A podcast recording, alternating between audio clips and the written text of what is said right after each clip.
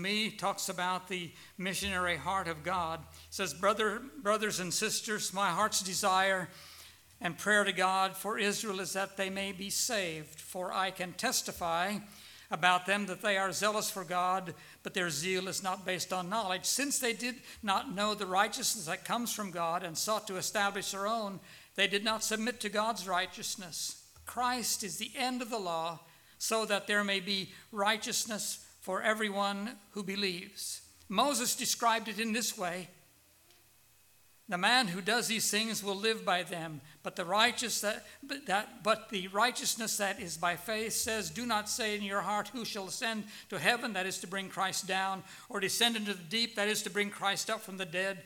But what does it say? The word is near you. It is in your mouth, it is in your heart. That is the word of faith we are proclaiming.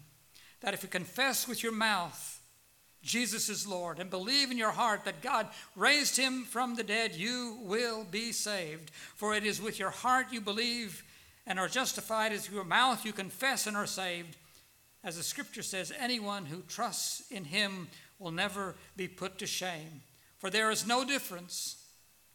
There is no difference between Jew and Gentile. The same Lord is Lord over all, and richly blesses all who call on him. For everyone Everyone who calls on the name of the Lord will be saved. And how can they call on the one they have not believed in?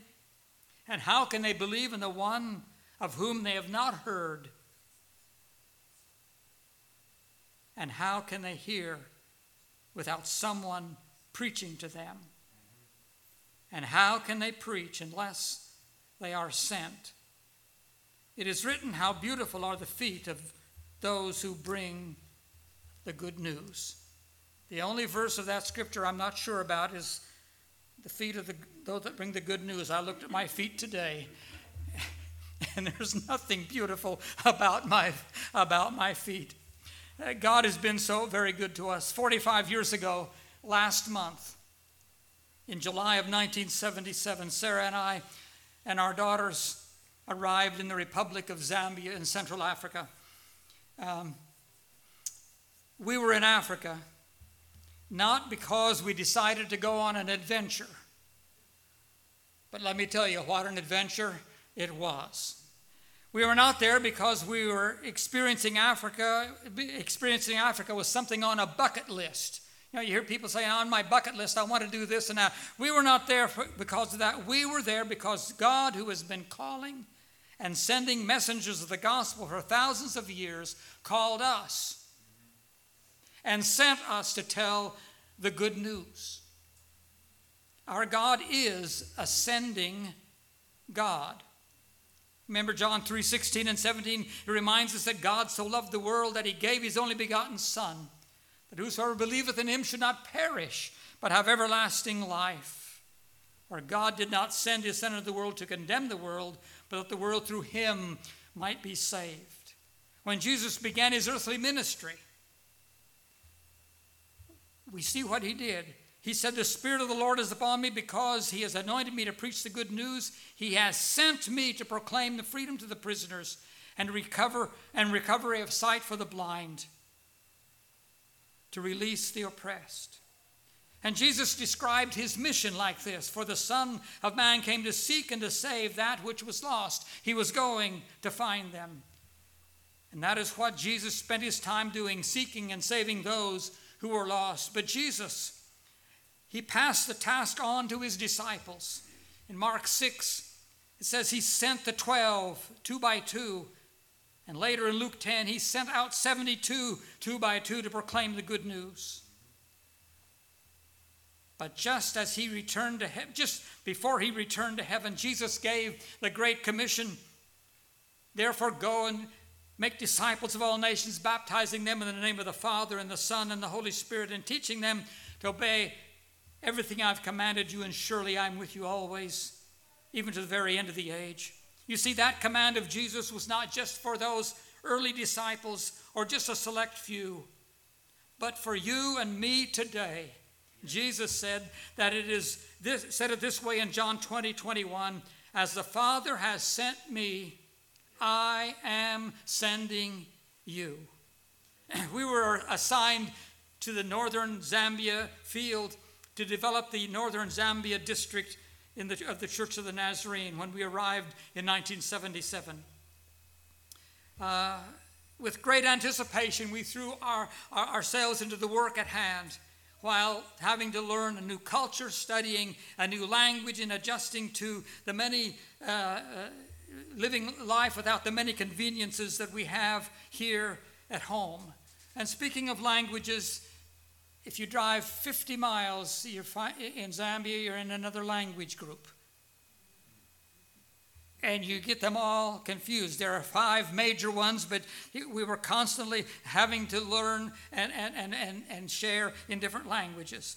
But because of the generosity of, we, we were doing all of these things, but because of the generosity of Nazarenes in mission giving and alabaster giving we had a comfortable home to live in and an adequate salary to live on because you have given.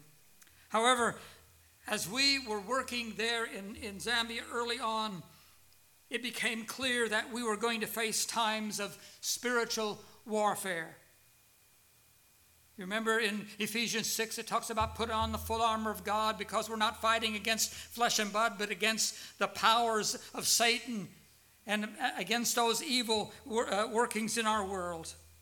Well, we knew and that it was going to be something we would face. As we first entered that country, uh, uh, the veteran missionaries gave us some tips and all about how to expect and what to expect when those things came our way. Um, as we were sitting uh, one evening on the front veranda of our house in Kitwe, Zambia, we heard an, the unusual sound of African drums beating, but it wasn't the sound like the beating of the drums of a marching band. Rather, there was that eerie sound. It was unsettling and put us on edge. It sent shivers right through us. Then, in the background, we heard all kinds of screaming and screeching and sounds that we could not identify. Soon we learned that just a very, very short distance from the front door of our house, actually about a mile, lived one of the most powerful witch doctors in all of that area of Zambia. We learned that the hovels around his house, made of branches, were places where he would put those that came to him for witch medicine, and he'd put them in there. He would cut on them and pour the witch medicine and do all of those incantations. And night after night after night, we would hear that. And as we'd hear that, we would pray that the Lord somehow would help those that were being so mistreated and they would come to know Jesus as their Savior. One day, some few weeks later, I met that witch doctor face to face. Well, he didn't fit my preconceived notion of what a witch doctor was supposed to look like. I was looking for beads and cuts on his head and feathers and things dangling from his ears and a, a, a, a cow's tail in his hand. Rather, there stood in front of me a man I estimate was about six feet five inches tall, probably 300 pounds, in an expensive three piece business suit beside his late model Mercedes Benz car.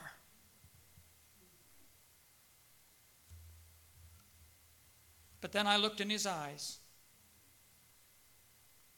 They were dark, they were empty, evil looking eyes, almost like he had no soul. It was clear I was standing in the very presence of evil. Night after night, we would pray as we'd hear that commotion from his compound.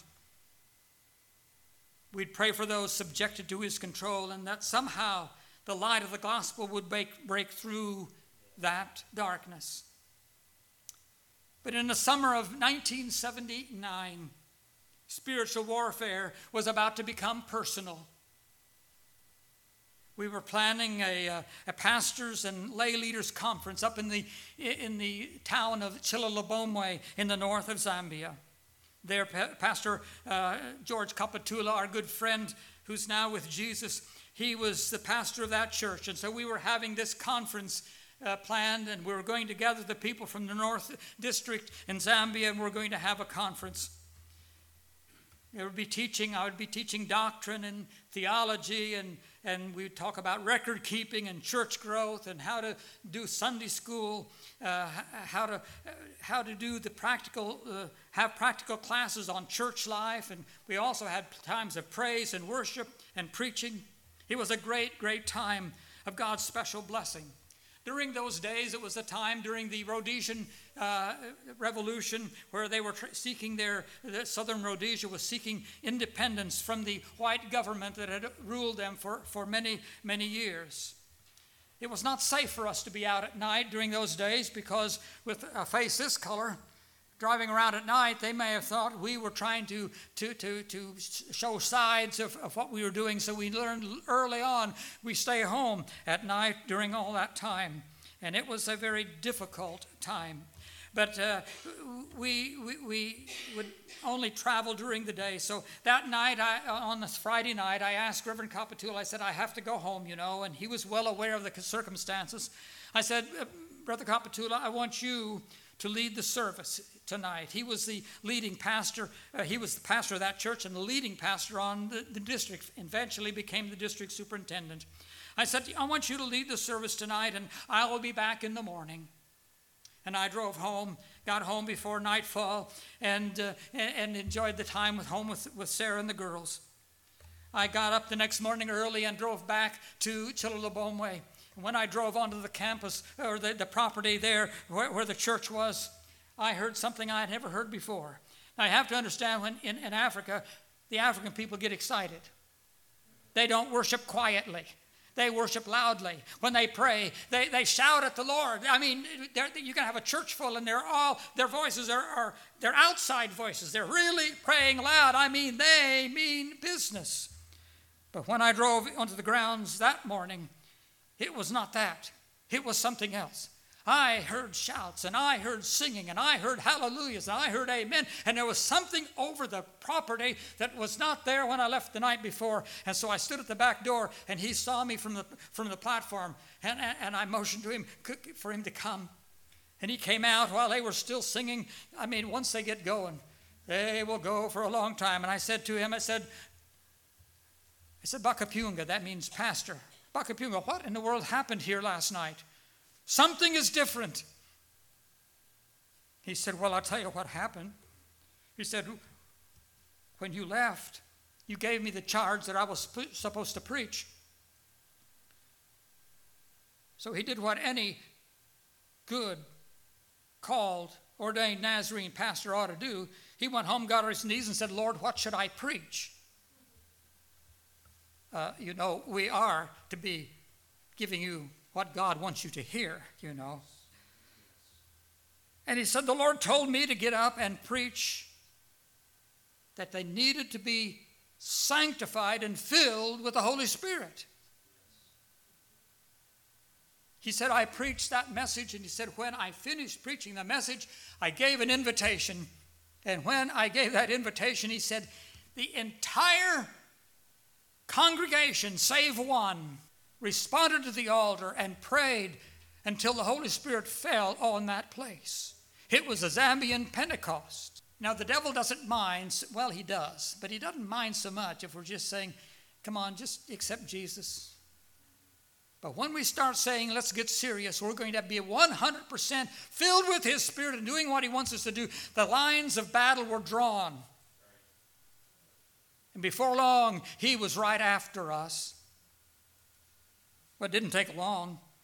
Well, you know that one lone individual in the church that didn't obey and seek to be filled with the Spirit? His name was Ramoto. That simply means the father of Moto.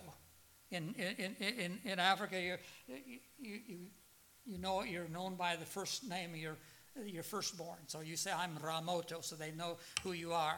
Uh, but uh, uh, Ramoto, he went back to his village of, of Chimfunchi. And when he pulled into the, when he got off the bus, a truck was coming from the north, from what used to be called the Belgian Congo. Now it's the Democratic Republic of the Congo. And that truck came in, and he looked up, and his son was riding on top of that load. And not quick, his son fell down beside the truck. And when they went to him, he was dead. But it was suspicious. The elders of the, of the village said, What's going on here? They began to investigate until the truth came out. The death of this young man was directly connected to witchcraft. For you see, it was determined that Ramoto, the man who refused to obey and be filled with God's Spirit, had been practicing witchcraft, was literally trying to have the pastor of that church killed so he could become the pastor.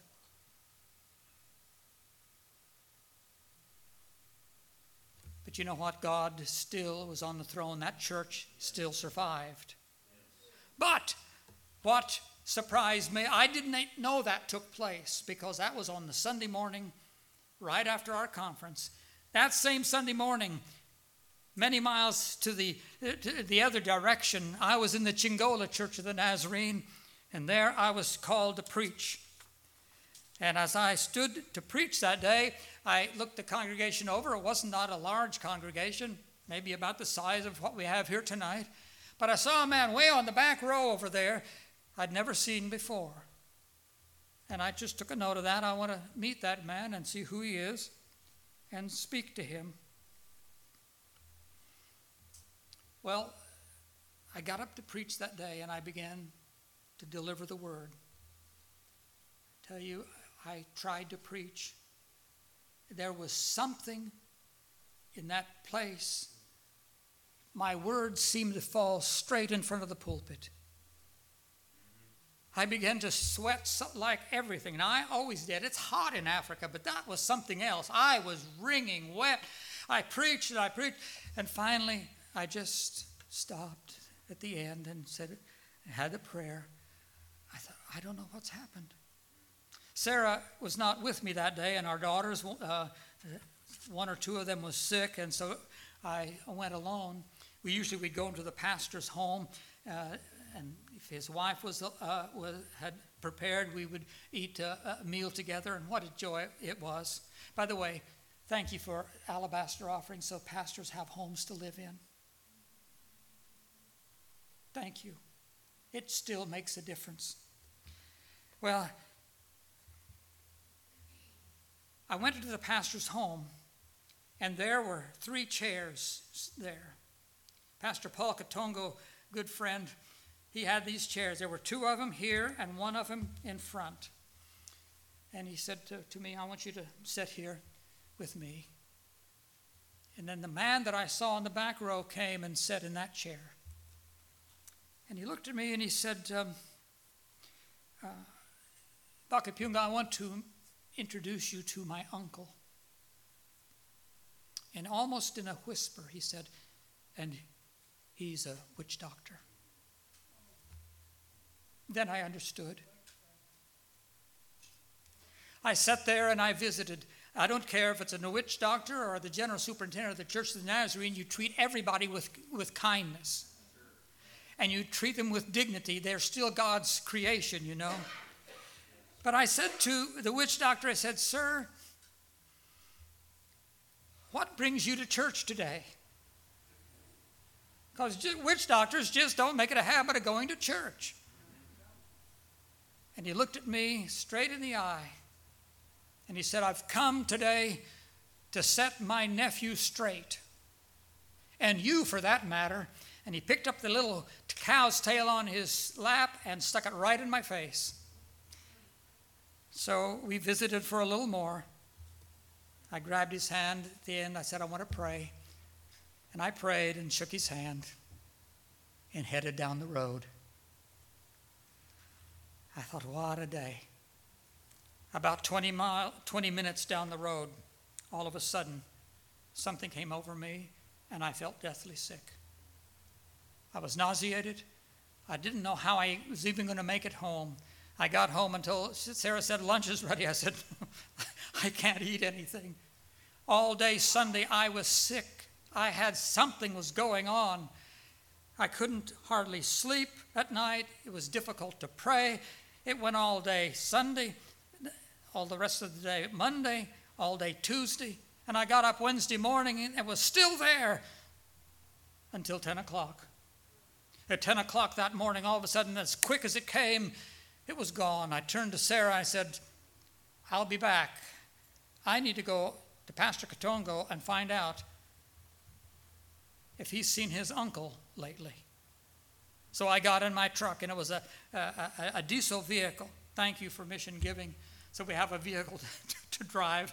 We raise it and everything, but thank you, you, you, you help us. I got in that truck and I went, and the Chingola church was up on a kind of a, not a mountain, but a high hill, and so you could hear that thing chugging up the hill.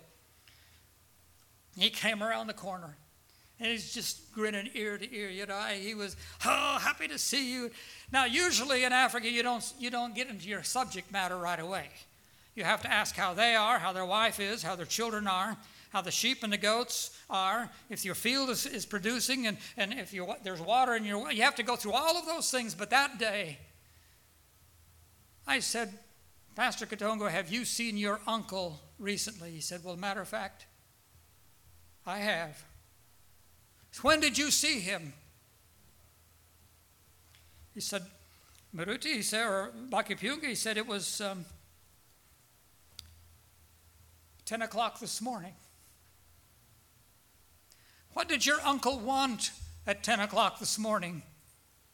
He said, He came to my house, and all of the trappings of witchcraft had been left at home. The beads were gone and all of that stuff was gone. He had destroyed those things and he came, Uncle, can you tell me how I can come to know your Jesus? You see, the devil was upset because we were preaching the gospel and people were getting saved, people were getting sanctified. I'm so glad that the churches in northern Zambia continued to flourish. But Sarah's going to come in a moment, but I want to tell you one more thing. Remember in Ephesians 6 that I mentioned, talks about putting on the armor of God? The last thing it says, and pray in the Spirit on all occasions with all kinds of prayers and requests. With this in mind, be alert and always keep praying for all the saints. Do you know that your prayers make a difference? If you don't know, you're soon to find out. They really do. It was morning, Sunday morning, and we were going to go up to the Chim, uh, Chimfunchi village that we mentioned a little while ago. And we had a, a car at the time, and Sarah and myself and our three girls, we were going to go to the church. I was supposed to preach that morning. I got in there and, and turned the key, and it would not start. Now, I, I know I've driven a lot of cars in my life, and I know you cannot possibly push an automatic transmission and get it started just by pushing it like you can a, a, a, a standard. So I had, I got in the driver's seat, and I had Sarah and the three girls. They helped me push. I, I pushed a little bit and jumped in. We went around and round and round. Finally, I said, It's no good. We just can't go today. So I'd push the car, we pushed the car, beg your pardon. We pushed the car into the gate and closed it. We went inside. I was discouraged. The devil was laughing. I said, It's Sunday. We have to have church anyway, you know. So we had church in our living room. And I don't know, was it one or all of the girls knelt and accepted Jesus that morning in our living room? It probably wouldn't have happened in the village church like that. But then the next morning on Monday, I heard this racket at our gate Coco, Coco, Coco. Kapatula. And I understood. He was saying, that was like saying, knock, knock, knock, knock, knock. He said, it's Kapatula. And I opened the gate and let Pastor Kapatula in. And he dispensed with all the, all the greetings. He just said to me, he said, I'm so glad you didn't come to church yesterday. well, now. really? He said, Oh, do you know that road where you turn off to come to the village? Yeah. He said there was a band of thugs hiding in the bushes, looking to steal cars, and if they had any women, they were going to rape the women and kill them. I'm glad you didn't come.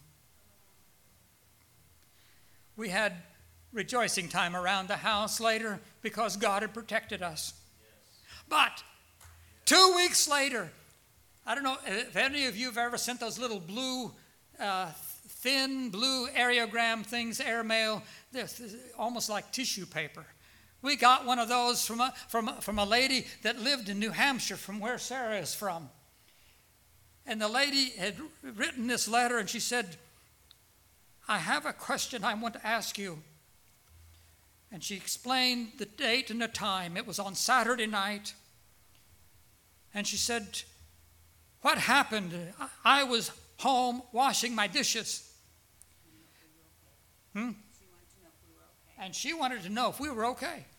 She said, I was washing my dishes, and the Lord said, Pray for Ron and Sarah. She said, I will, Lord. I have to get these dishes done. And so she kept washing. Pray for Ron and Sarah. I, I'm about to pray for Ron and Sarah. She said, I dropped the dishes, got on my knees, and I began to pray. She said, I prayed and prayed and prayed until the Lord lifted the burden. She said, What happened on that day? Well, you see, that time on in New Hampshire at night was already Sunday morning in Zambia. It was the Sunday morning. We were trying to get the car started. I think Lord has one of those kill switches. He switched the car off because it wasn't, he didn't want us to get in danger, and she prayed and prayed. I, in fact, I wish now that I'd put the car away sooner because she wouldn't have had to pray quite as long, you know.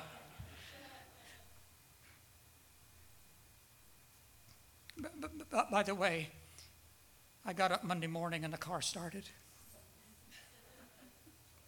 Does God answer prayer?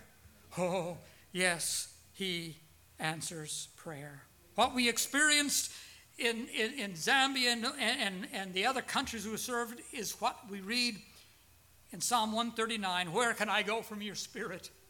Where can I flee from your presence? If I go up to the heavens, you're there. If I make my bed in the depths, you are there. If I rise on the wings of the dawn, if I settle on the far side of the sea, even there your hand will guide me. Your right hand will hold me fast. If I say, Surely the darkness will hide me.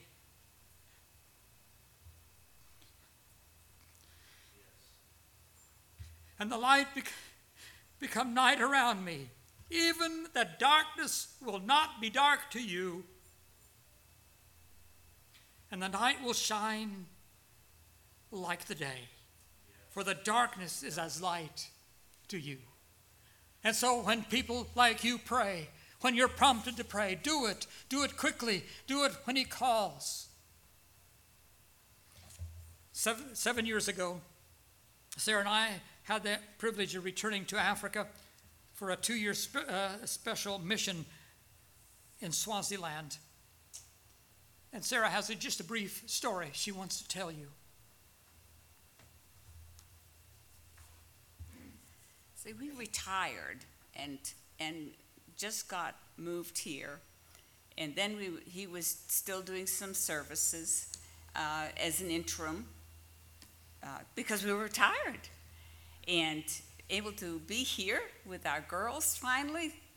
And, uh, and the pastor of Bethany First Church uh, had a request that he was needing uh, somebody to go because Bethany First Church kind of partners with Swaziland. and so needed somebody to go over there. And I thought, this is our first time, first Sunday in Bethany First Church, beautiful service and all that, and then he says that. I didn't dare look at Ron. And he didn't look at me. And we thought, you know, enough people know us there that they would they would interpret that look. So I got we got out to the car to go home and he he paused. He said, Did you feel that? I said, Yeah, did you feel it? Yeah. Okay. Oh, wow. You know, I think the Lord wants us to go to Swaziland. So we go to the house, and since it's our first Sunday to really be here, then we were having the kids over and having a big dinner and, you know, Sunday dinners. And, and so the girls finally come. They were, they were a little bit later, and, and um, the first one walks through the door and she says, Well, she said, Are your suitcases packed? And then she hasn't talked with her sister at all. The other one comes in and she says, Oh, when are you going? they knew our hearts. And we knew that the Lord was speaking for us to go to Swaziland and serve there for a couple of years. So we went over, and so many needs. Uh, but times had changed in, in the number of years that we hadn't been there. And uh, some of the people in Swaziland still remembered us because with conferences, we would go over to Swaziland or something when there was a big conference and they remembered us from that. So uh, we got involved in the work very quickly. There were two ladies, a nurse and a helper, that would go out, and of course, you know, back then, it wasn't that many years ago, um, AIDS, HIV AIDS, and it had it struck uh, Swaziland severely, severely. You all, we, we were overcome when we saw some of the things and some of the villages that we went to. Uh, there were mounds of rocks for the graves, mounds of rocks. And, and so I, I asked, you know, something about that, and well, that is the grave you know, and well, that's a, a family, a whole family that passed. And so, but these two ladies go out and minister to AIDS patients uh, because it's still going on. And uh, they take medicine and things like this and pray for them and have a time of visiting and everything. And so they wanted me to go with them. And I did. I think he came along too. He, he's my protector. Huh? and uh, this, this one village we went to, uh, they would make kind of a hut. The, the hut might be about this tall and, and you know, long enough for a, a bed out of straw for the, the AIDS patient to live, lie, lie on. Uh, you know, and as we learned as we were there, they didn't want any AIDS patient in their home, in their houses, or to be with their children, or you can understand that. And so they went to this one place, and there was this hut, and uh, you know, and I was hesitant, you know, I take their lead. And they said, no, Mama Ruti, just mother pastor, um, Mama Ruti, no, come, come in here. And so uh, there was the lady laying on the, the straw and uh, not well at all. And so they, uh, the nurse uh, then talked with the lady, and they didn't interpret all of that for me. But then the other lady stood beside me and just picked out portions of what she was saying to give me an idea of what was being said. And, um, and in the mix of all that, uh, uh, the nurse was asking if she knows Jesus. And, and um, she said no, you know, didn't care about Jesus, you know. So uh, then after their visiting and everything, you know, I thought I was just there to observe. And they said, no, no Mama Ruti, you, you, you, you need to pray for her. I was a little bit overwhelmed.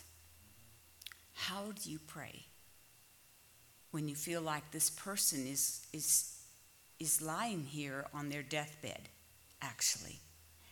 And how do I pray? And how do I cross languages? You know? And so I thought, Lord, I, I need help with this. I don't know exactly what to say. I need you to give me the words to say and how to handle this. And so then I just did what seemed to be that he wanted me to do. And she's laying there on the bed. And so I came over here very closely to her. And I felt like, okay, Lord, I, I need your protection. I need your protection. And the lady, of course, was looking at this uh, umusungu, that's why I was an umusungu. That's a good word to, to learn. I was the white person, the umusungu. And, and um, so, but she was listening to me, and so I got down by the bed. If I just raise my voice, you'll, you'll hear me back there, okay? And I've never done this in my life. But I said, I need your hands. And so she gave me her hands. Well, her, I ended up taking her hand, you know, it's uh, by the wrist, by the wrist.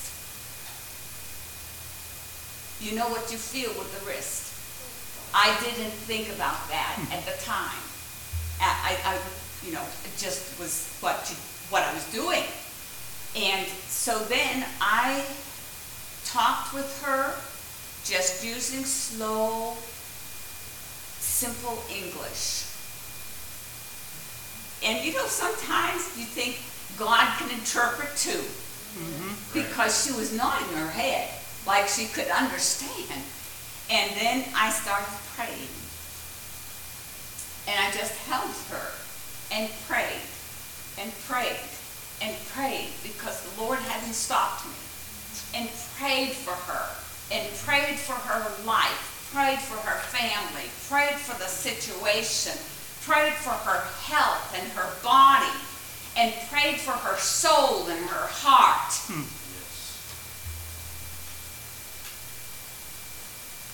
Feeling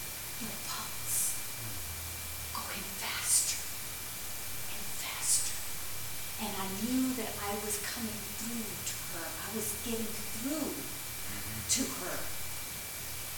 And then I finished praying. And I was able to get up.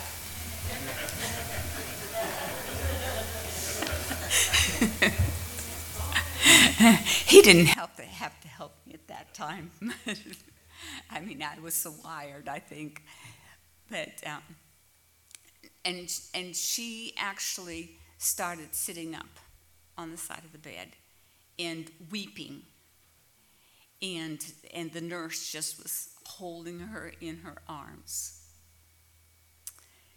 And I, I said, you know, Jesus loves you. Jesus wants to help you. You know, we've prayed.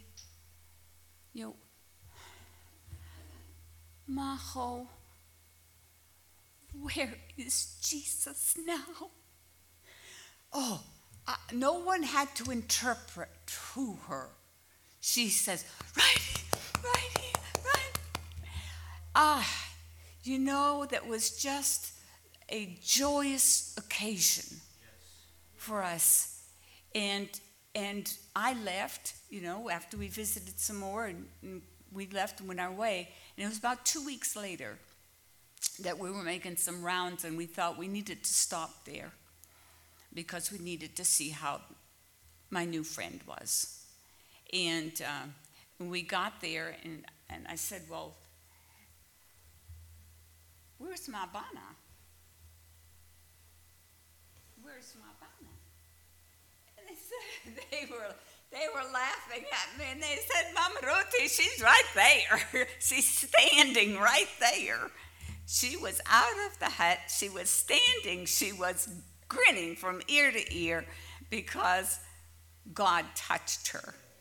And we praise the Lord for his touch on each one. And if you would have seen the lady outside, she that one of the caretakers, she ran out of the house and she stood there with her hands raised, praising the Lord. Remember what the words of Jesus were? I tell you, in the same way, there will be more rejoicing in heaven over one sinner who repents than over 99 righteous persons who do not need to repent.